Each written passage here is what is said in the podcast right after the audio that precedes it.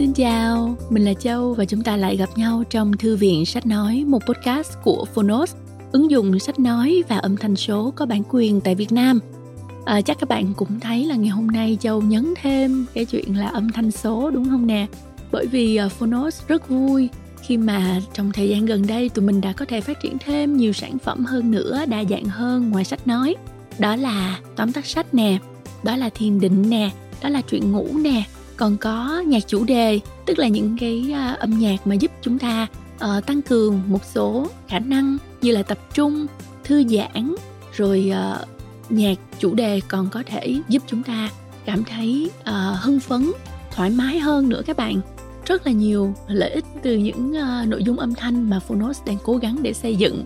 Và ngoài ra thì mình cũng rất là vui được chia sẻ với mọi người uh, thông tin về việc Phonos đã hoàn thành một uh, vòng gọi vốn hạt giống seed round và được nhận 1,1 triệu đô từ các nhà đầu tư ở Mỹ, ở Singapore và các nhà đầu tư thiên thần tại Việt Nam nữa.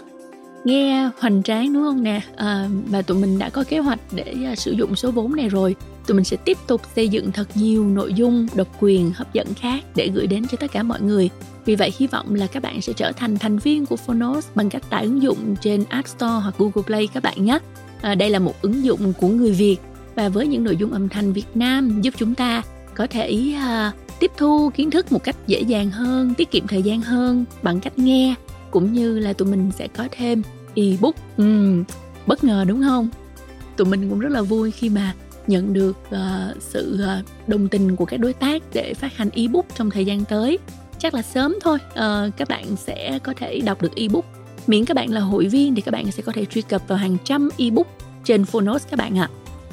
Ok, mình quảng cáo như vậy là đủ rồi. Bây giờ chúng ta sẽ quay trở lại với nội dung của podcast ngày hôm nay. Chúng ta sẽ cùng nhau lắng nghe chương 1 quyển sách Đại Dương Đen của tác giả Đặng Hoàng Giang. Các bạn biết không, thực sự là mình ờ, là một trong những người đầu tiên nghe quyển sách khi mà quyển sách hoàn thành. Và thật sự đến tận bây giờ mình vẫn cảm giác rất là nặng lòng á. Nói sao ta? Nó là một cảm giác rất tích cực nha. Có nghĩa là chúng ta hình dung ra được những ờ, điều đang diễn ra đó mà đôi khi chúng ta tránh né không có nghĩ tới. Ờ, đôi khi chúng ta không hiểu chúng ta chưa thật sự lắng nghe nên chúng ta không không hiểu được hết cái thế giới của người trầm cảm. Và tác giả vì đã rất kiên nhẫn lắng nghe những ờ, nhân vật của mình nên đã viết ra được những câu chuyện mà chúng ta không thể nào phán xét chúng ta không thể nào xen ngang được. Chúng ta chỉ coi đó và nghe thôi. Thật sự sẽ tạo nên những tác động rất lớn đối với mọi người đặc biệt là những ai có người thân có những cái dấu hiệu cần sự quan tâm chia sẻ cũng như là đối với những ai đang uh, có những cái trăn trở của riêng mình chắc chắn là chúng ta cần phải chia sẻ chắc chắn là chúng ta cần phải um, lắng nghe nhiều hơn đối với những người thân của mình các bạn à sau khi nghe cuốn sách này thì châu cảm nhận như vậy rất rõ và hy vọng là các bạn cũng sẽ dành thời gian để nghe cuốn sách ha. Ok um, cuốn sách này có một cái nữa đặc biệt đó là phiên bản sách nói thì ra đời gần như đồng thời với phiên bản sách giấy luôn tụi mình đã được uh, bên phía nhà nam ủng hộ và tạo điều kiện hết mình. Uh, bởi vì trong cái bối cảnh đại dịch bối cảnh mà chúng ta không thể uh, dễ dàng giao nhận sách giấy thì sách nói là một phương án rất là hiệu quả. Và đối với sách nói đại dương đen thì tụi mình có uh, 12 voice talent tức là 12 người diễn đọc để mà thể hiện uh, các nhân vật ở trong sách. Và tụi mình uh, thật sự rất là biết ơn các anh chị đã thể hiện ra được uh, những cái tâm tư rất là um, sâu sắc của các nhân vật ở trong quyển sách. Rất là cảm ơn mọi người đã uh, dành những cái lời động viên rất là nhiều cho tác giả cũng như là cho quyển sách ở trên Phonos và chỉ sau một thời gian ngắn ra mắt thôi thì quyển sách đại dương đen đã vươn lên vị trí dẫn đầu uh, gọi là sự quan tâm của mọi người trên ứng dụng Phonos và vẫn đang tiếp tục duy trì vị trí dẫn đầu đó. Uh, rất là chúc mừng tác giả đặng hoàng giang bởi vì uh, đã chạm được đến các à, độc giả thính giả của mình và rất là mong là quyển sách đến được với những người cần ha mọi người ha ok uh, trước khi mà chúng ta lắng nghe chương 1 thì châu xin đưa thêm một vài thông tin nữa cho mọi người nhé Quyển sách này gồm 12 câu chuyện của 12 nhân vật với nỗi niềm riêng thuộc nhiều độ tuổi, xuất thân, giới tính và hoàn cảnh khác nhau, nhưng đều có chung một uh, thế giới mà không phải ai cũng hiểu được. Và anh Đặng Hoàng Giang đã nhẫn lại đồng hành trò chuyện lắng nghe họ để kể lại những câu chuyện này. Ngoài ra, tác giả cũng cung cấp cho chúng ta những kiến thức rất là căn bản về căn bệnh trầm cảm. Chúng ta sẽ cùng nhau lắng nghe ngay bây giờ nhé.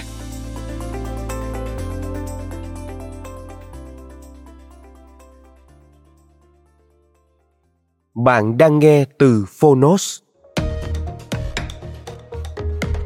Đại Dương Đen, Những câu chuyện từ thế giới của trầm cảm Tác giả Đặng Hoàng Giang. Độc quyền tại Phonos Nhã Nam.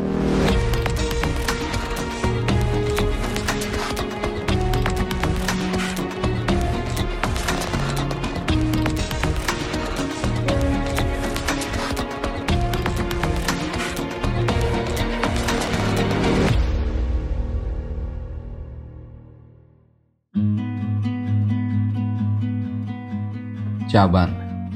Bạn đang chuẩn bị bước vào thế giới của trầm cảm. Trong gần 2 năm, tôi đã được những người trầm cảm cho phép tôi đồng hành cùng họ, tham gia vào những vui buồn của họ. Cuốn sách này là kết quả của hành trình đó. Với tôi, đây là một thế giới kỳ lạ và dữ dội, cô đơn và đau đớn. Trên hết, đó là một thế giới của những vật lộn không ngừng nghỉ của người trong cuộc để có thể có một cuộc sống có ý nghĩa, để được đóng góp cho cộng đồng, để được hạnh phúc. Chứng kiến những nỗ lực khổng lồ mà không được người ngoài, thậm chí người thân trong gia đình biết tới và ghi nhận, tôi vô cùng tôn trọng và khâm phục họ. Đại dương đen là một cố gắng giúp những người nhỏ bé, vô danh mà rất đẹp đẽ này cất lên tiếng nói của mình. Tôi cũng đã đọc rất nhiều sách và tài liệu chuyên môn với tâm thế để trả lời câu hỏi, nếu tôi bị trầm cảm, tôi sẽ muốn biết những gì? Nếu người nhà hay bạn bè tôi bị trầm cảm, tôi sẽ muốn biết những gì? Kết quả của quá trình tìm hiểu này cũng nằm trong cuốn sách đại dương đen khắc họa những hình hài khác nhau của trầm cảm, giới thiệu những mô hình lý giải nguồn cơn của nó và những con đường để thoát khỏi nó. Những chủ đề vốn bị lẩn tránh như tự hại và tự sát cũng được đưa ra ánh sáng. Tôi hy vọng thông qua đại dương đen với các giọng đọc truyền cảm và hấp dẫn của Phonos, hành trình sắp tới của bạn vào thế giới của trầm cảm cũng sẽ khiến cuộc sống của bạn giàu có hơn, tâm trí của bạn được mở mang hơn, trái tim của bạn thấu hiểu và chắc ẩn hơn, như là điều đã xảy ra với tôi.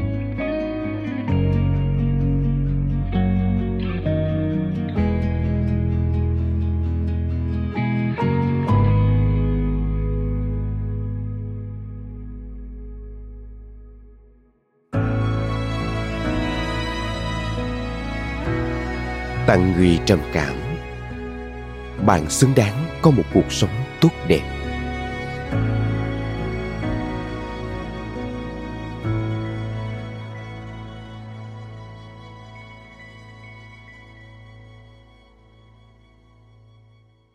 Phần 1 Những câu chuyện người thật việc thật ở đây có thể gây cảm giác nặng nề. Mong bạn đọc, lưu ý. Câu chuyện số 1 Con thú bị săn đuổi Thành, 32 tuổi, kỹ sư. Khi biết vợ mình có bầu, Thành hiểu rằng anh không thể trì hoãn được nữa. Đã tới lúc anh phải đặt được tên cho tình trạng của mình. Phải hiểu mình bị làm sao. Anh cần biết liệu đứa con tương lai của mình có thể nhận được thứ gì đó rác rưởi từ anh hay không. Chuyện đã bắt đầu từ 6-7 năm nay rồi. Nhưng tới năm trước, khi anh 27 tuổi, thì nó trở nên trầm trọng. Ngồi trong văn phòng, Thành phát hiện ra nhiều khi mình nín thở bởi một sự căng thẳng vô cớ. Cho tới khi không chịu được nữa, anh ngoi ngớp như một con cá mắc cạn. Lại có những ngày anh bị nứt triền miên, khiến toàn bộ lồng ngực như bị bóp nát. Lên cầu thang, anh hụt hơi. Trong các cuộc họp, anh hay xây sẩm mặt mày, tay ù đi, và nhiều khi phải giấu tay xuống dưới đùi vì chúng cứ rung lên. Có hôm, anh thấy mình ngồi ven hồ lúc trời mưa mà không nhớ được là mình đã tới đây như thế nào anh trở nên béo bẹo vì tích nước đi ngoài liên tục và mất ngủ. Các bác sĩ bảo là anh bị rối loạn hệ thần kinh thực vật. Mỗi ngày, anh uống thuốc đi ngoài, men tiêu hóa, thuốc bổ xương khớp, vitamin, thuốc bổ mắt, thuốc bổ não, thuốc giảm đau và thuốc ngủ. Thành âm thầm chịu đựng. Xung quanh, không ai nhận thấy gì. Chỉ có vợ anh hay ngạc nhiên là nhiều chuyện mới xảy ra mà anh đã quên anh dùng thuốc lá và cà phê vô độ để kích mình lên. Bên ngoài, anh vẫn họp hành, giao tiếp với khách hàng và tạo ấn tượng tốt. Bên trong, anh chìm ngập trong sự bực bội, khó chịu, tức giận vô lý và kỳ quái. Mỗi ngày là một cố gắng đu dây phi thường, một cuộc vật lộn không ngừng nghỉ để kiểm soát bản thân. Thành có cảm giác mình sắp phát điên hoặc sắp chết vì một bệnh nan y kỳ lạ nào đó. Tháng trước, trong một cuộc thảo luận ở công ty, anh giận dữ ném cốc nước vào tường, khiến mọi người sửng sốt. Anh gọi nó là một bùng nổ. Cuối một buổi chiều, thành tới bệnh viện tâm thần ban ngày mai hương. Đã chuẩn bị tinh thần, nhưng khi nhìn thấy tấm biển trên cổng, anh vẫn khựng lại một giây. Tâm thần cái chữ đó vang lên như tiếng kim loại trong đầu, làm anh choáng váng. Lại còn ban ngày nữa chứ. Anh thoáng tức giận. Chả nhẽ người ta chỉ được điên vào giờ hành chính thôi hay sao? Người ta đưa cho thành mấy bài test. Bà nhân viên ngồi bàn bên chụp khẩn trương khẩn trương. Sắp hết giờ rồi. Đã bảo làm bài này trước. Bài này cần nhiều thời gian. Đoạn bà cho ví và điện thoại vào túi kéo khóa kín để nó lên lòng. Khi có kết quả, bà bác sĩ nhìn vào rồi nói với người bên cạnh, cứ như ở đằng trước bà, thành là một bao cát. Ơ, nặng như thế này thì đáng lẽ phải mất kiểm soát chứ nhỉ? Sao vẫn tỉnh táo nhỉ? Quay về phía anh, bà chương mắt lên. Người nhà đâu? Sao thế này mà không có người nhà đi cùng? Cháu bình thường mà. Thành ấp úng hôm nay cháu nghĩ làm sớm để tới đây. Anh nhấn mạnh chữ làm, như muốn bà ta hiểu ngầm rằng mình vẫn ở trong cộng đồng, mình chưa bị loại ra ngoài. Nhưng bà bác sĩ không nghe anh nói, bà cúi xuống, xoẹt xoẹt, kê một cây đơn thuốc dài, trầm cảm nặng đi kèm rối loạn, lo âu, lan tỏa. Mua thuốc ngay, hết ba triệu. Có bao nhiêu thì mua bấy nhiêu, thiếu thì mai quay lại mua nốt. Ở ngoài cổng thành nhìn cái lưng của bà bác sĩ đang dắt xe trước mình và vứt cái đơn thuốc đi. Anh có cảm giác mình là một con bò bị đẩy lên cái băng chuyền không có đường xuống. Anh không sẵn sàng uống thuốc. Lần bùng nổ thứ hai của thành xảy ra gần hai năm sau, cái ngày anh tới mai khương. Tối hôm đó, anh định ra đường, đưa đứa em trai say rượu về nhà, thì bố anh ra chặn cửa, hơi rượu nồng nặc để cho nó chết mẹ nó đi. Trong một tích tắc, thành đánh mất lý trí. Anh túm tóc bố, dúi ông xuống dưới. Đến giờ, thành vẫn tin rằng bố mình là người tốt, yêu thương vợ con. Ông âm thầm chăm sóc gia đình, vá xăm, bơm lớp xe cho con, thay bóng đèn, sửa vòi nước. Nhưng cũng trong một thời gian dài, thành mong bố chết. Đó sẽ là một giải thoát cho ông và cho mọi người trong nhà từ rất lâu rồi, anh đã thấy bố hầu như không ăn uống. Nhưng ngày nào cũng có hai bữa bia đều như vắt chanh. Tốt nghiệp đại học, bỏ việc nhà nước vì không đủ sống. Và sau một thời gian buôn lậu bắc nam bị phá sản, ông chuyển sang mở một cái xưởng tôn sắt. Giữa hai bữa bia, ông ngồi uống sắt, gò tôn. Bên cạnh lúc nào cũng là cốc rượu trắng để chiêu. Hai thứ mộng không thể thiếu hai thứ cho phép ông vùi đầu vào là công việc mười mấy tiếng một ngày và rượu sau này khi đã bị ung thư có thể sáng ông điều trị tối ông vẫn lôi đồ nghề ra ngày nào đi học về cậu bé thành cũng hồi hộp hít sâu như chuẩn bị lặn xuống một đầm lầy liệu hôm nay nhà cửa có tan hoang không đây? Nghe tiếng xe máy của bố từ xa, cậu có thể đoán được tình trạng của ông. Tay ga này nghe không đều, không ổn định. Bố đang say. Bố sẽ cố tình tông xe vào cửa, sẽ vào nhà mở nhạc ầm ĩ, sẽ khủng bố và phá. Tuổi thơ của hai anh em là một biển âm thanh hỗn tạp. Chỗ làm việc của ông ở ngay bên trên phòng ngủ của Thành. Ông hay gọi cậu lên phụ việc bằng cách đập búa hoặc những khung sắt xuống sàn. Có những đêm, hồi chỉ mới ngoài mẫu giáo, Thành đã bị chừng dậy để lắp mấy cái kệ. Tới tận bây giờ, bất kỳ một âm thanh chói tai nào cũng làm anh giật mình và lạnh run người. Trong câu chuyện của mình, Thành trở đi, trở lại với người bố như một ẩn số lớn của đời anh. Vì sao ông không thuê thêm người phụ việc, nhưng lại luôn đay nghiến vợ con? Tao làm việc như một con chó, chỉ mà tụi mày... Vì sao ông bắt các con làm cùng? Nhưng khi cậu đem về cái mặt nạ có màn lọc than hoạt tính vì không chịu được mùi sơn trong căn phòng kín, thì ông lấy hết sức bình sinh ném nó vào tường, rồi cầm kéo chỉ vào mặt cậu. Mày định dạy khôn tao đó hả? Vì sao ông đánh đập, chửi bới dữ dội chỉ vì cậu tháo cái giỏ trước xe máy mà không hỏi. Nhưng hôm sau lại hào phóng đưa tiền. Mày mua cái này, cái kia đi. Tại sao lại có một người vừa kiếm tiền, vun vén cho gia đình, vừa hành hạ người thân một cách toàn diện như thế? Thành túm tóc bố, ghi xuống dưới, gào lên cái câu hỏi đã nằm trong đầu mình từ bao năm nay. Bây giờ mày muốn gì? Thành đấm như một cây máy, anh không thể nào hiểu được sự bình hoạn này. Ông ấy muốn gì từ mẹ con anh? Cuối cùng thì ông ấy muốn gì ở cái gia đình này, ở cuộc đời này? Cùng với nhịp đấm là tiếng đầu bố anh đập xuống sàn và tiếng kêu uất ức của anh. Mày chết đi! Mày muốn gì? Mày chết đi! Mày muốn gì? Đó là những tiếng kêu của tuyệt vọng. Sự kiện đánh bố xảy ra trong khoảng thời gian Thành hay gặp một chị tư vấn tâm lý.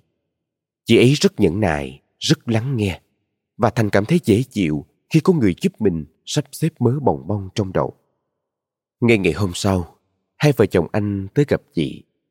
Cả ba hiểu rằng anh đã vượt ngưỡng và giờ đây cần một biện pháp khác. Việc anh vẫn tiếp tục sống trong môi trường độc hại khiến cho các cố gắng của chị tư vấn không đem lại nhiều kết quả. Lúc này, Thành đã ở nhà được một năm. Dù ban đầu anh chỉ định nghỉ làm ba tháng để hồi sức trước áp lực của công ty và sự hỗn loạn ở nhà. Con gái anh cũng đã một tuổi. Nó cần có một người bố khỏe mạnh. Thành trở nên rất sốt ruột. Anh muốn chữa trị dứt điểm. Anh đã sẵn sàng vượt qua sự hoài nghi và nỗi sợ thuốc của mình. Thành được giới thiệu tới một bác sĩ tâm thần, cây đa cây đề trong ngành. Hai tuần sau khi uống thuốc của ông ấy, anh đã trở thành một cái bịch không cảm xúc. Anh ngồi đờ đẫn trong phòng và ghi nhận hai thứ đang động đậy ở góc nhà là cái quạt, trước mặt anh là đứa con. Anh nhận ra rằng mình nhìn hai thứ đó với cùng một cảm xúc, sự thờ ơ. Mấy hôm trước, anh bế đứa con đứng trên vỉa hè trong khi vợ anh lúi húi làm gì đó bên cạnh. Đứa bé khóc ngằn ngặt. Trong thành dâng lên một sự khó chịu. Anh nhìn cục thịt trong tay. Nó dãy dùa và phát ra những âm thanh chói tai. Sự khó chịu lớn lên, chuyển thành nỗi tức giận. Trong đầu, anh thấy mình vứt tuẹt đứa trẻ xuống dưới lòng đường, nơi xe cộ đang qua lại. Thành gọi điện cho ông bác sĩ người chưa bao giờ cảnh báo anh về các tác dụng phụ của thuốc. Anh kể là người anh bị chảy thượt ra. Tay anh thõng xuống, bước chân anh lệch sệt. Rằng anh nằm mê mệt cả ngày trong phòng. Chuông điện thoại báo giờ uống thuốc vang lên như từ chốn xa xăm. Nếu người thân vào phòng kéo rèm và bật đèn, anh sẽ sợ hãi và tức giận đuổi ra. Ông bác sĩ cụt lũn thì cô muốn đổi thuốc không? Loại sau sẽ mạnh hơn đấy nha. Thành kể là buổi tối, mắt anh cứ trợn lên mà không đóng lại được. Tới bữa, anh cố nhét thức ăn vào mồm, nhưng cảm giác như ăn rác. Anh mất khả năng điều khiển xe máy và nói chung không kiểm soát được cơ thể của mình nữa. Ông bác sĩ lại ngắn gọn. Thế thì nhập viện nội trú đi thôi. Thành nói anh cảm thấy không thể tiếp tục được nữa. Cháu thích dừng thuốc thì dừng. Đấy không phải là vấn đề của bác. Mấy lần sau, ông ấy vẫn nghe điện thoại và vẫn trả lời y chang như vậy. Thành đã gặp nhiều người như thế. Trước người khác, họ thể hiện một biên độ cảm xúc hẹp như một người thợ cơ khí thể hiện với một cái xe máy. Những người như ông là những người thợ bốc thuốc. Sau bốn tháng, anh dừng thuốc. Đêm đã khuya, phòng bệnh im ắng. Chỉ thỉnh thoảng có tiếng ú ớ mê sản. Ngồi bên giường bố, Thành nhìn cái lưng gậy của ông. Ông thở đều, mặt chỉ cách bàn chân của người bệnh nằm ngược đầu đuôi cùng giường vài cm. Đâu là thời điểm tín hiệu đầu tiên xuất hiện ở anh? Thành nhớ lại cái buổi hội trường năm anh lớp 11. Đã mười mấy năm trôi qua, nhưng anh vẫn không thể nào quên. Hôm ấy, khi đang ở sân trường, xung quanh là cờ quạt, âm nhạc, đèn hoa, không khí ngày hội. Bỗng nhiên bên trong cậu bé Thành có một cái hố sâu mở ra rộng ngoác. Mọi thứ mờ đi, thảm âm thanh lùi ra xa. Cậu đứng đó trơ trọi, không thể chạm được vào tuổi học trò, vào cây cối, không gian xung quanh. Có một nỗi buồn thâm thẳm mà cậu không thể mô tả. Thành thấy mình rơi vào cái hố thâm thẳm đó. Xa dần, xa dần sự sống mà không thể níu kéo được. Chính xác hơn, cậu để mình rơi và không muốn níu kéo gì cả. Bố Thành khẽ cửa mình. Anh tin rằng các trải nghiệm tuổi thơ đã khiến bố anh trở thành như bây giờ. Cuối đời, ông nội của Thành bị điên. Ông trần truồng, cầm dao đuổi mọi người. Bà nội đưa các con lánh về quê, chỉ thỉnh thoảng lên thăm chồng. Bố Thành được thụ thai trong một buổi thăm đó. Bố lớn lên trong một căn nhà nát. Năm sáu mẹ con chen chúc nhau. Lần nào được bà cho đi thăm ông, bố cũng bị ông đuổi đánh. Và một lần bị ông túm tóc dìm xuống dưới ao. Ông nội mất năm bố tám tuổi. Có vài lần Thành hỏi bố. Bố có nhớ mặt ông nội không? Lần nào bố anh cũng lắc đầu. Hồi mẹ Thành yêu bố anh, nhiều người cảnh báo. Bố thằng ấy bị điên đấy. Bạn đại học của bố kể rằng bố vốn hiền. Nhưng mà lúc điên lên thì đánh hết, kể cả bạn gái. Liệu đó là nguồn cơn của các vấn đề của anh? Thành nhớ tới cuốn nhật ký mẹ viết trong lúc mang thai anh mà anh tìm được ở một xó xỉnh trong nhà. Trong cuốn sổ, mẹ tự hỏi tương lai của đứa trẻ trong bụng mình sẽ ra sao? Liệu bà có hình dung được câu chuyện bây giờ? Lớn lên với nhiều đòn roi từ bà ngoại mà lại ít sự chỉ bảo. Mẹ anh trở thành một kẻ phụ thuộc và nhu nhược. Đến khi đi lấy chồng, mẹ anh vẫn không phân biệt được các loại thịt cái điều khiển tivi mẹ anh cũng chỉ biết duy nhất cái nút bật tắt và tiếng lùi. Và tới giờ, bà vẫn không biết đi xe máy. Sau mỗi trận đập phá của bố, hôm sau, mẹ lại làm như không có gì xảy ra. Bà là một suối nguồn bất tận của sự chịu đựng nhẫn nhục. Cách hành xử của hai người ăn khớp nhau. Họ như hai bạn nhảy của một điệu tango bạo lực và phá hủy. Bố Thành xoay người, mở mắt, thấy Thành Ông yên tâm, nhắm mắt lại. Ung thư đã thay đổi ông. Ông rời được vòng xoáy của bạo lực. Không rõ do sức lực không còn là bao hay cho ông thay đổi trong suy nghĩ. Con đi cùng bố nha. Bố rất là bối rối. Ông nói với Thành khi căn bệnh gõ cửa. Trong những đêm dài bên giường bố, Thành hiểu được rằng đằng sau sự giận dữ và bạo lực của ông là cái bất mãn sự bế tắc trước cuộc đời và nỗi sợ mình vô giá trị ông dãy dụa trong tuyệt vọng và kéo mọi người chìm theo. Liệu đâu đó ông có ý thức được về trạng thái của mình? Khi thành mang tờ chẩn đoán của bệnh viện về ông phản ứng gay gắt. Mày bị vậy là do mày hết. Mày điên là do lỗi của mày. Tao không điên. Không tao không điên. Tao không có lỗi. Sau này khi tác dụng phụ của thuốc khiến anh không đi được xe máy nữa. Ông đèo anh đi mua thuốc.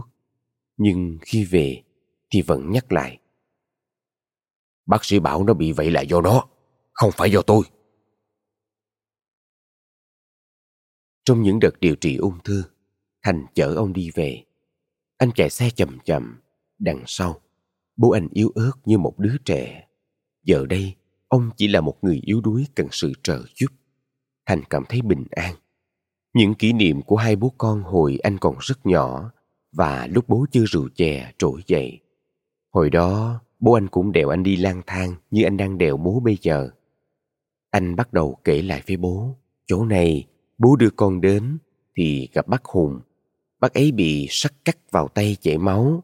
Chỗ này bố đưa con vào chợ để mua cái xe đạp ba bánh. Người bán hàng bảo màu này đẹp. Chỗ này bố bế cho con tè vào gốc cây. Thành nghe thấy bố hắn giọng, giấu sự xúc động. Nhưng anh không nhắc lại cho bố là chỉ vài năm sau đó thôi.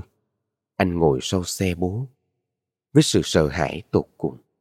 Ông thường xuyên phóng như một người mất trí, lao vào người đi ngược chiều hay người sang đường sai chỗ với tất cả sự căm giận. Ông áp sát tới mức có thể huyết tay vào họ và rồ ga khiến họ hoảng hốt. Trong đầu thành vẫn còn đầy những tiếng la ó của người đi đường. Điên hả, thằng khùng? Khiến anh vừa khiếp đảm vừa nhục nhã. Giờ đây, khi kể lại những chuyện này, giọng của anh vẫn lả đi vì căng thẳng và tay anh hơi rung lên. Vậy là Thành đã ở nhà được 4 năm. Từ tuổi 28, mất sức lao động, nhưng người ta vẫn nói dễ bị căng thẳng và khó khăn để điều tiết cảm xúc. Anh không ở trong môi trường văn phòng được nữa. Nếu sau một va chạm, người bình thường có thể nhanh chóng lấy lại cân bằng, thì ở anh, dư chấn có thể kéo dài nhiều ngày và ám ảnh một cách kỳ quái. Giờ đây, việc chính trong ngày của anh là đưa đón con đi học và anh cố gắng tận hưởng điều đó. Ai mà biết được anh còn có thể chuyện trò bình thường với con bao lâu nữa. Một vài lần trong tuần, anh cố gắng hẹn ăn trưa cùng vợ. Vợ anh là người níu anh lại với sự cân bằng, là bến bờ cuối cùng của anh, là người mà anh có thể kể ra hết. Dù tài chính không dư giả, chưa bao giờ cô ấy tỏ ra rằng anh không có giá trị vì anh không làm ra tiền, vì anh bất thường trong đầu. Anh giúp vợ trong công việc marketing của cô ấy, góp ý về cái này, cái kia. Nhưng anh không ngồi được lâu trước máy tính. Não anh nhanh bị trơ, các suy nghĩ trở nên ì ạch và cố gắng tập trung khiến anh kiệt sức. Thành tin rằng giữa anh và vợ có sự gắn kết và cảm thông sâu sắc vì họ đều là những kẻ bị tổn thương. Hồi ngoài 20, cô được biết qua một người trong xóm rằng mình bị bỏ rơi và bố mẹ cô thực ra là bố mẹ nuôi. Không tỏ thái độ gì, nhưng mấy hôm sau, đang ngồi, cô bỗng tặc lưỡi. Ôi trời, cái con mẹ mình chắc là chịch choạc lung tung. Thôi kệ mẹ nó đi, quan tâm làm đéo gì. Từ đấy trở đi, cô không bao giờ nhắc đến chuyện đó nữa. Duy mỗi khi làm hỏng cái gì, mỗi khi không hài lòng với bản thân, cô lại lẩm bẩm. Đờ mẹ, đúng là gen của con mẹ mình ngu, đúng là gen bẩn. Chắc cả con mẹ và thằng bố mình là loại chả ra gì, nên mình mới vớ vẩn thế này.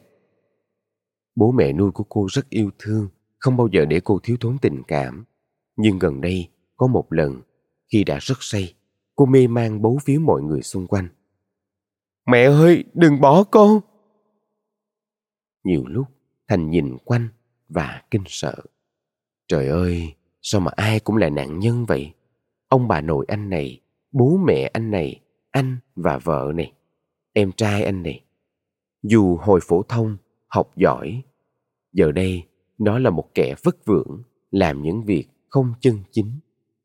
Mà anh không muốn kể rõ hơn. Thành nhớ lại thời anh còn thực tập ở một công ty tin học nước ngoài danh giá. Thời điểm duy nhất mà bố tự hào về anh. Một đêm, đã 2 giờ sáng, mọi người đang cầm cùi cày cho một dự án triệu đô thì bỗng nhiên ông trưởng nhóm người Đức đẩy cái bàn phím ra thở dài. Mày, cuộc đời tao như cức. Tao chả biết nó sẽ đi về đâu. Sau khi dừng thuốc trầm cảm, Thành có cảm giác như được hồi sinh, ăn uống lại được. Cơ thể anh bắt đầu phục hồi, nó khao khát sự sống. Mình phải tự cứu thôi, cứu mình, cứu gia đình. Thành nhìn đứa con tự nhủ. Anh bắt đầu tập chạy và sau 4 tháng thì tham gia một giải chạy ở cự ly 21 km, khiến chị tư vấn tâm lý kinh ngạc. Hàng xóm quanh thắc mắc với nhau. Nó vận được cả con SH, nhông nhông ngoài đường như thế, mà không thấy đi làm ta. Chạy được mấy chục cây mà cứ ru rú ở nhà, lười rồi đấy. Đầy hy vọng, Thành tìm tới các trợ giúp khác. Thiền, mở luân xa, trường năng lượng, tập Reiki, bấm huyệt, châm cứu. Nhưng sau một năm thì mọi chuyện lại dần đi xuống. Bố anh nhập viện. Anh đi lại giữa bệnh viện và hai nhà nội ngoại trong cả mười mấy đợt xạ trị. Trong lúc vợ anh chuyển việc và bố mẹ vợ ly hôn. Nhóm bạn chạy của anh cũng mỗi đứa một nơi. Sự phụ trợ tinh thần bên ngoài không còn nữa. Anh đuối sức, trầm cảm của anh bước vào chu kỳ mới. Thành không may mắn với những phương pháp phi chính thống như anh gọi. Đến đâu, người ta cũng khẳng định là họ sẽ giải quyết tận gốc vấn đề. Ông chăm cứu nói, Ôi giời, trầm cảm cái gì? Cậu yếu trong người nên đâm ra buồn. Tôi chăm cứu cho cậu khỏe lên là hết trầm cảm ngay mà. Ông bấm huyệt cũng bảo vậy. Cô sắp xếp trường năng lượng cũng thế. Còn những người đi tìm trợ giúp như anh, anh thấy quá nhiều người bị mụ mậm hay phát cuồng với cái họ đang theo. Những cơn lo âu quay trở lại, anh cho rằng nó bắt nguồn từ việc đứa trẻ thành luôn sống trong một môi trường phi logic, phi quy luật. Nếu như bố anh vừa vui vẻ chào con, bố ra ngoài một tiếng nha, thì chỉ một tiếng sau, ông trở về nhà như một con người khác. Say xỉn, túm tóc, đánh đập. Hôm khác, ông về nhà với bịch lồng lợn, hào sản mời mọi người ăn. Và tới cuối buổi thì đập cốc, đập bát. Lũ chó lợn chúng mày cứ hốc đi. Sống là phải làm việc. Tao làm việc như trâu như chó là để cho chúng mày có cái mà hốc đi. Ba hôm trước ngày thành cưới, ông vẫn không cho anh quét vôi lại phòng. Nhà của tao, chúng mày là đồ mất dạy. Tới ngày cuối, ông sắn tay áo lên dọn dẹp cùng rất chu đáo. Thành tự ví mình với một con thú triền miên trong trạng thái bị săn đuổi. Nhìn đâu cũng thấy mối nguy. Kìa, có một vé lụa đen kẹp bên ngoài cửa của một chiếc ô tô hạng sang mà anh vừa vượt. Chắc hẳn sau tay lái là một phụ nữ. Cô ta sẽ đi cuốc cao gót, guốc xe mắt vào chân ga. Xe lại có biển tứ quý nữa. Cô ấy chắc sẽ coi trời bằng vung. Trong một tích tắc, tim anh loạn nhịp và anh hấp tấp tạt xe máy vào vệ đường, thở gấp. Từ nãy tới giờ, cô chạy bàn ở quán cà phê đã hai lần nhìn anh. Toàn đúng lúc anh đang kể về ông bác sĩ vô cảm, khiến anh vô cùng hối hận mình đã nói tên ông ấy ra. Chẳng phải là cách đây mấy thập kỷ, khi mẹ anh làm lễ tân ở một khách sạn nhà nước, bà cũng được giao nhiệm vụ nghe trộm khách hay sao? Rồi họ hàng nhà anh truyền nhau câu chuyện rằng không phải ông nội anh bỗng nhiên bị điên đâu. Sau khi giải ngũ khỏi lực lượng tình báo, ông đã bị tiêm thuốc độc. Trong thế giới của cậu bé Thành non nước, cái ác quá vẹn toàn và mạnh mẽ. Anh không chế ngự được cảm giác rằng mọi việc nằm ngoài sự kiểm soát, anh sẽ bị nghiền nát bởi cuộc đời. Thành xoay người trên giường, ba tiếng nữa mới tới giờ anh đón con. Dần dần, anh đánh mất cảm nhận về ranh giới giữa cái bình thường và cái bất thường. Anh quay ra hoài nghi bản thân. Ông bác sĩ hồi đó có thực sự là thờ ơ, vô cảm hay đó chỉ là cảm nhận mang tính bệnh lý của anh? Khi anh đón bạn cách nhà mình một con phố, chứ không gửi địa chỉ của mình cho bạn qua tin nhắn, thì đó là một sự cẩn trọng hợp lý hay đó là một sự ngớ ngẩn thành hay nhìn vào mắt người tiếp chuyện và đau đớn chờ câu trả lời Cái điện thoại bỗng đổ chuông. Anh hay cài chuông để thỉnh thoảng nó cắt anh ra khỏi luồng suy nghĩ miên man như sương mù trong đầu. Nếu không, mới vừa là buổi sáng mà ngẩng lên, anh đã thấy thành hai ba giờ chiều, anh quên cả ăn trưa. Thành cảm thấy bế tắc và lạc lối. Anh đã thử hết cách mà mọi thứ vẫn ngổn ngang. Anh đã trèo lên được khỏi hố, nhưng vẫn loanh quanh ở miệng nó mà không thể lết đi xa và lúc nào cũng có thể tụt xuống. Cuộc sống của anh sẽ mãi chỉ có đưa đón con và những giấc ngủ ban ngày chập chờn như thế này. Liệu một lúc nào đó anh có thể quay lại hành nghề kỹ sư tinh học của mình? Liệu khi có cháu ngoại thì anh đã khỏe mạnh bình thường chưa? Anh có thể chơi với nó trong bình an không? Hay ngược lại, một lúc nào đó anh sẽ mất kiểm soát. Và nếu vậy thì anh còn bao nhiêu thời gian? Lúc nào thì vợ anh không chịu đựng nổi anh nữa? Cơn khóc của con gái anh tuần trước, nó có bất thường không? Mỗi khi nỗi lo về con trỗi dậy, thì nỗi căm ghét người bố lại bùng lên. Gen của anh có bẩn không? Nếu con anh bị làm sao, thì người có lỗi là ông ấy.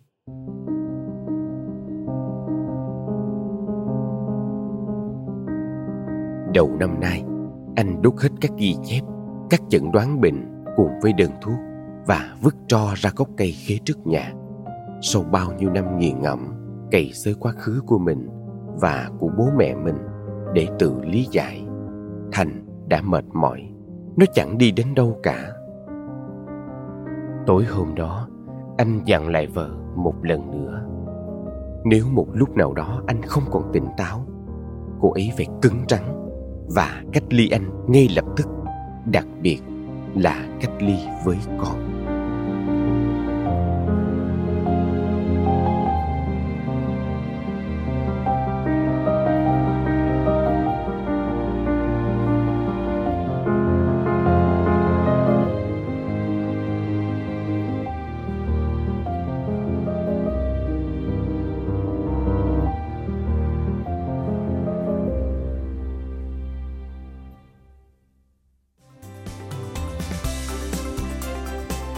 Bạn đã lắng nghe podcast Thư viện Sách Nói.